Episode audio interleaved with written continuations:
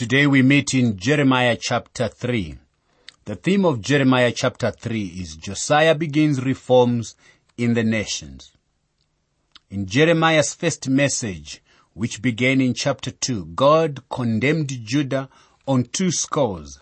Firstly, they have rejected Jehovah and they have reared their own gods.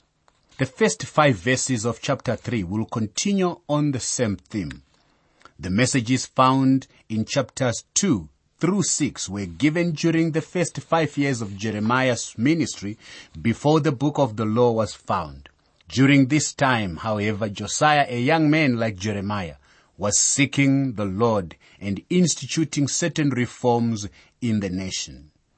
Primarily, he was trying to clean up the idolatry in Judah. The nation had forsaken the living God and had gone over into idolatry.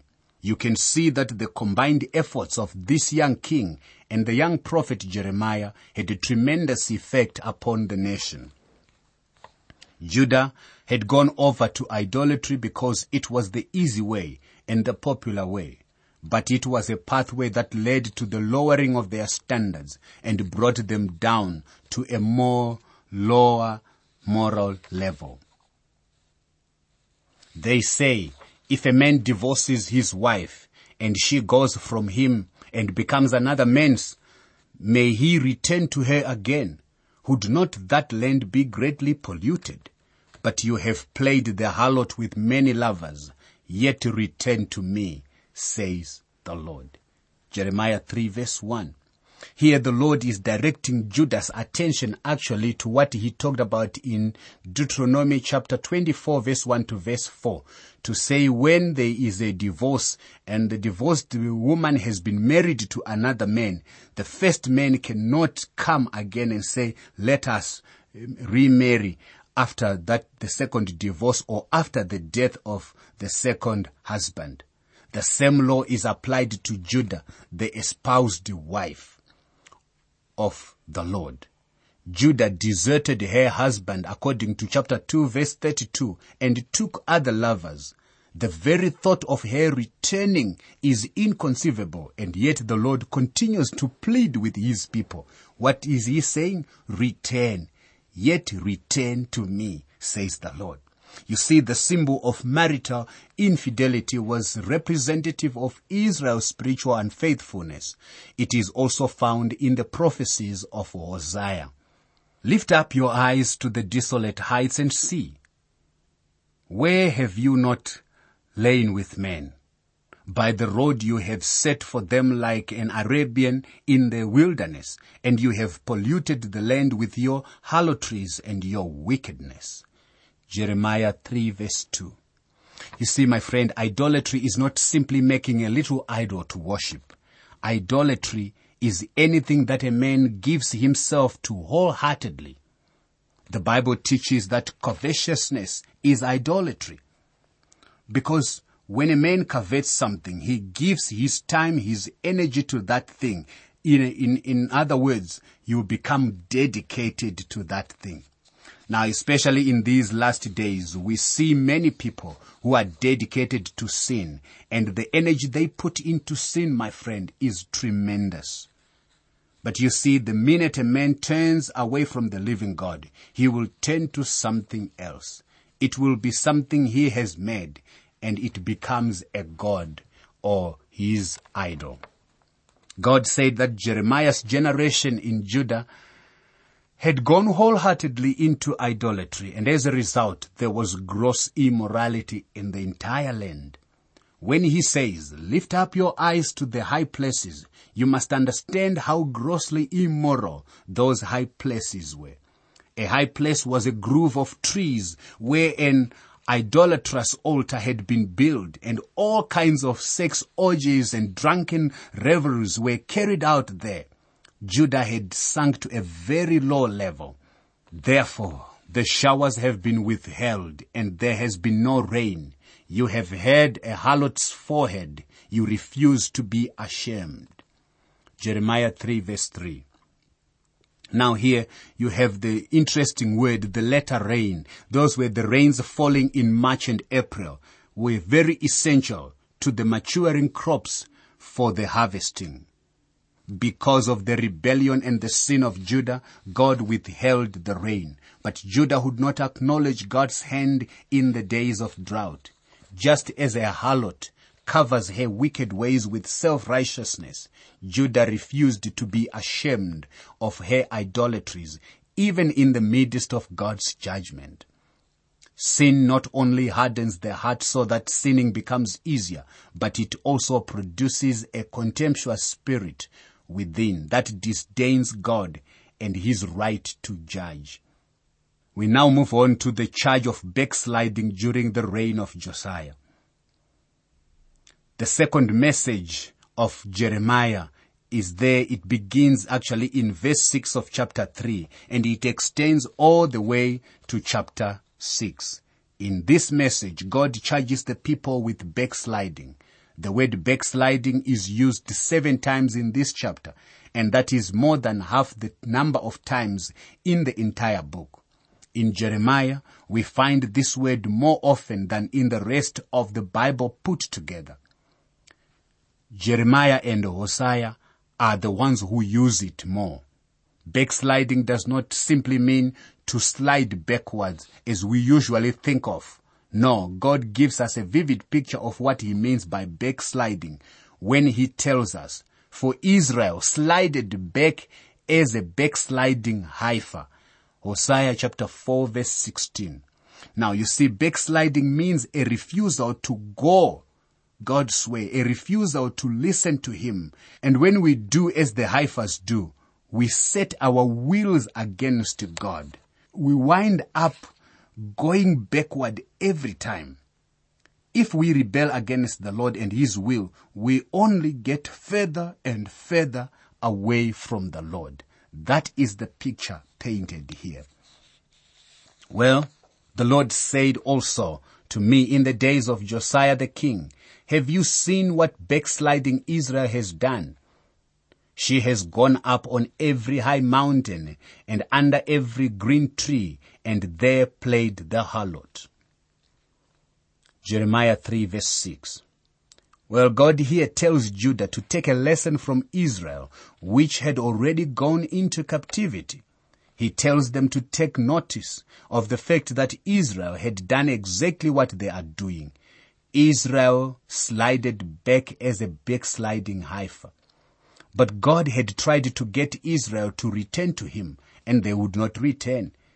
As a result, they were taken off into captivity. What happened to Israel should serve as a lesson and should be a warning to Judah. In verse 1 of this chapter, God said, Yet return again to me, says the Lord. He says, though you have played the harlot, you belong to me. If you come back to me, I will receive you. Well, my friend, this is the reason any prodigal son or any prodigal daughter, prodigal family, prodigal church, or even a prodigal nation can always come back to God.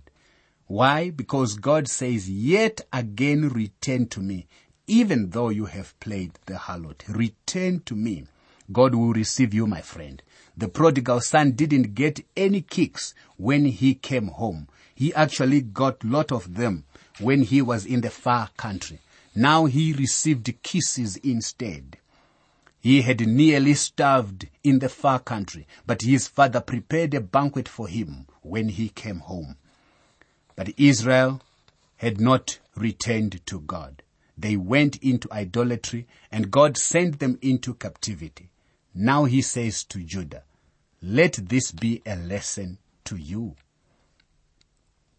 And I said after she had done all these things, return to me. But she did not, and her treacherous sister Judah saw it. Jeremiah 3 verse 7. Well, God is saying, I gave Israel an opportunity to turn to me. I would have taken her back, but she didn't come. And her treacherous sister Judah saw it. Now the sin of Judah becomes compounded and I think her captivity was much worse than that of the ten northern tribes, and the reason is self-evident. Judah had Israel's captivity as an example, yet Judah refused to profit from that example. Judah did not turn to God even though they had an example. You and I have the word of God today, and therefore I believe that God will judge our nation, will judge your nation more harshly than he would judge those nations where God is not known, or where God is not talked about, or where the Bible is not read publicly. I believe God will judge us according to the opportunities that He gives us. So it came to pass through her casual harlotry that she defiled the land and committed adultery with stones and trees. Jeremiah 3 verse 9. This verse sounds very strange, but what God is talking about, talking of Judah, talking of Israel committing adultery with stones and trees, they made idols out of trees and stones. In doing so, he calls that committing adultery. This verse contains the solemn warning not to treat sin lightly, you see. The people of Judah treated adultery casually and joined their sister in the practice of the fertility cult. There is also bitter irony here. Forsaking the fountain of living waters, Judah has turned to gods of stones and trees. These were instruments of the fertility cult. And yet for all this, her treacherous sister Judah has not tended to me with her heart, but in pretense, says the Lord. Jeremiah 3 verse 10. You see, the revival under King Josiah was a revival indeed. There is no question about it. Many people turned to God, but it was so popular that for many it was nothing but a surface return to God by and large, as far as the nation is concerned, it was a superficial experience of God. Now we too must be careful not to be deceived by the large crowds in places or by the number of people who are reported to have accepted Jesus Christ. Just divide the number by two and you will probably get the number of those who have really, genuinely become children of God. Today we see quite a great surface movement as well as that which is genuine. Then the Lord said to me, backsliding Israel has shown herself more righteous than treacherous Judah. Jeremiah 3 verse 11. This is the evidence that says God's judgment on Judah and the captivity of Judah was more severe than that of Israel. God is making it very clear that the sin of Judah is worse than the sin of Israel. The northern tribes didn't have the same opportunity as the southern tribes. They did not have the temple nor did they have a copy of the word of God. Therefore, the judgment of Judah was greater. I believe that the judgment on us will also be greater because we have heard God's word. We have had an opportunity even to have the gospel explained to us more clearly with an understanding of the both Old and New Testament.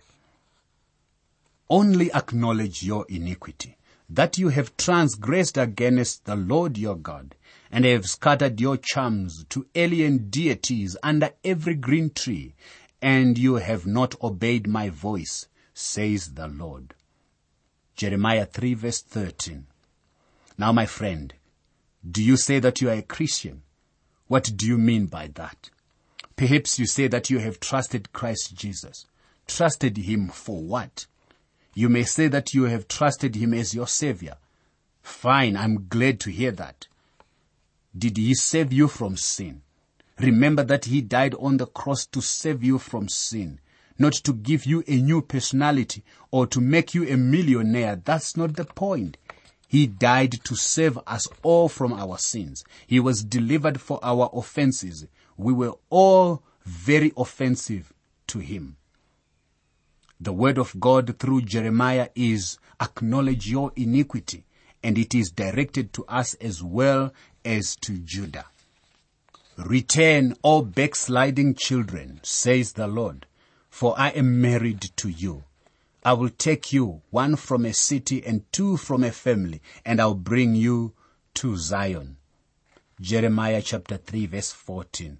You see, my friend, God is so gracious. Even though they had done all these wicked things, He continues to go to them. Return to me, O backsliding children. I am married to you.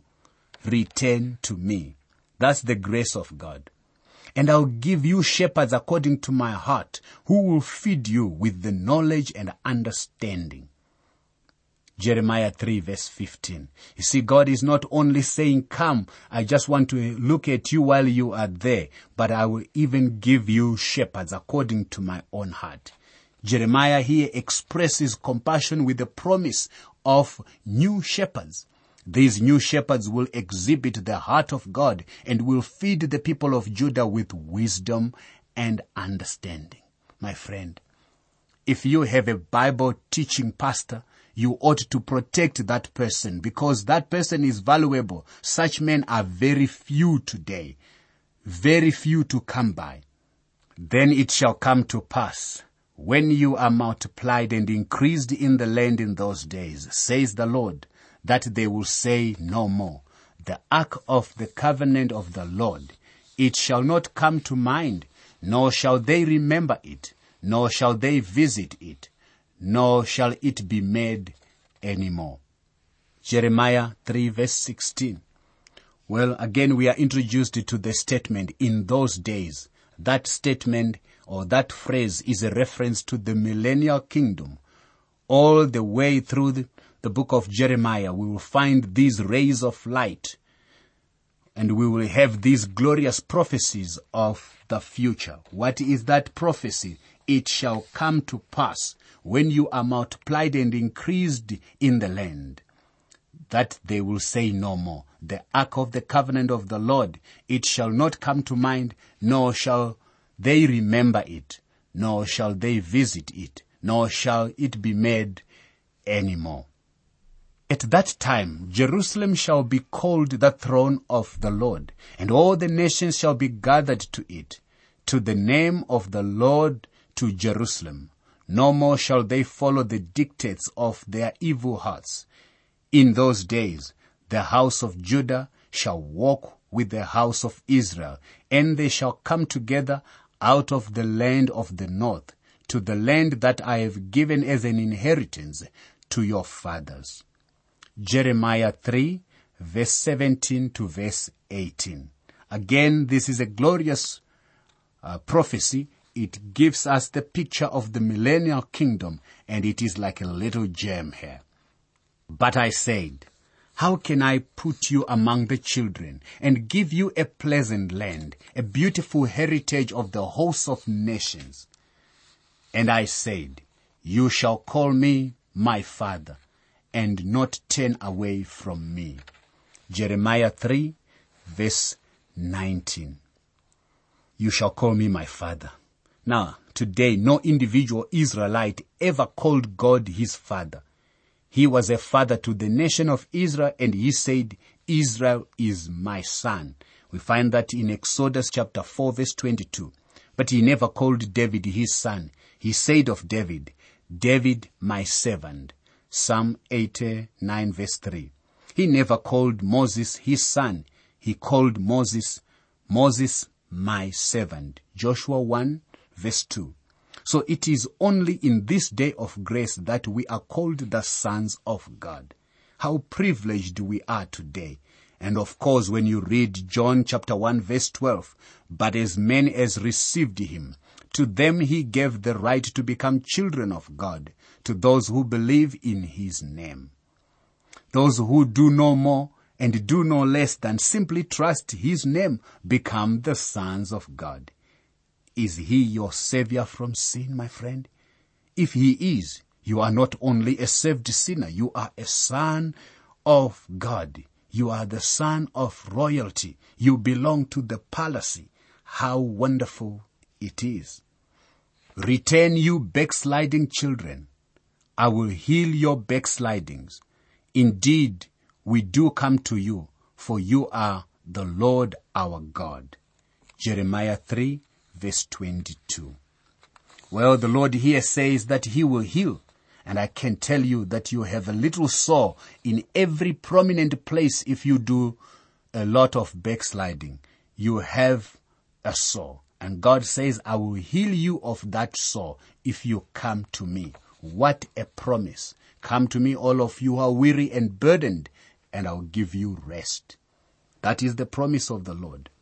Truly in vain is salvation hoped for from the hills and from the multitudes of mountains. Truly in the Lord our God is the salvation of Israel. Jeremiah 3 verse 23. You will remember that in Psalm 121, David says, I will lift up my eyes to the hills, from whence comes my help. My help comes from the Lord, who made heaven and earth. That is Psalm 121 verse 1 and verse 2. Now, help does not come from those high places on the hills. Actually, help comes from the Lord. So salvation comes from the Lord. We lie down in our shame and our reproach covers us, for we have sinned against the Lord our God, we and our fathers from our youth even to this day, and have not obeyed the voice of the Lord our God.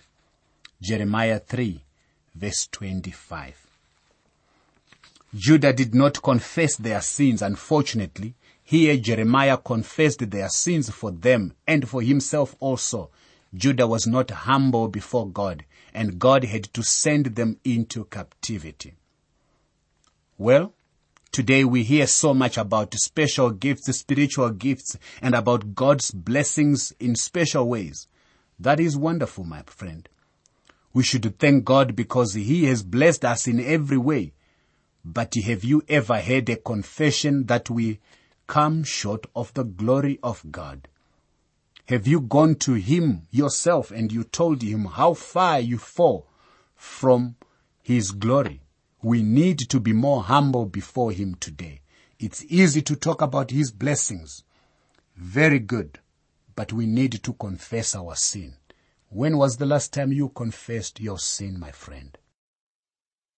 You can have copies of the notes and outlines used for these Living Word for Africa programs so you can follow them as you listen. For your copies, please send an email to info at twrafrica.org. Please say which book of the Bible you want them for and be sure to include your name and contact information. Let me repeat that email address for you. info at twrafrica.org.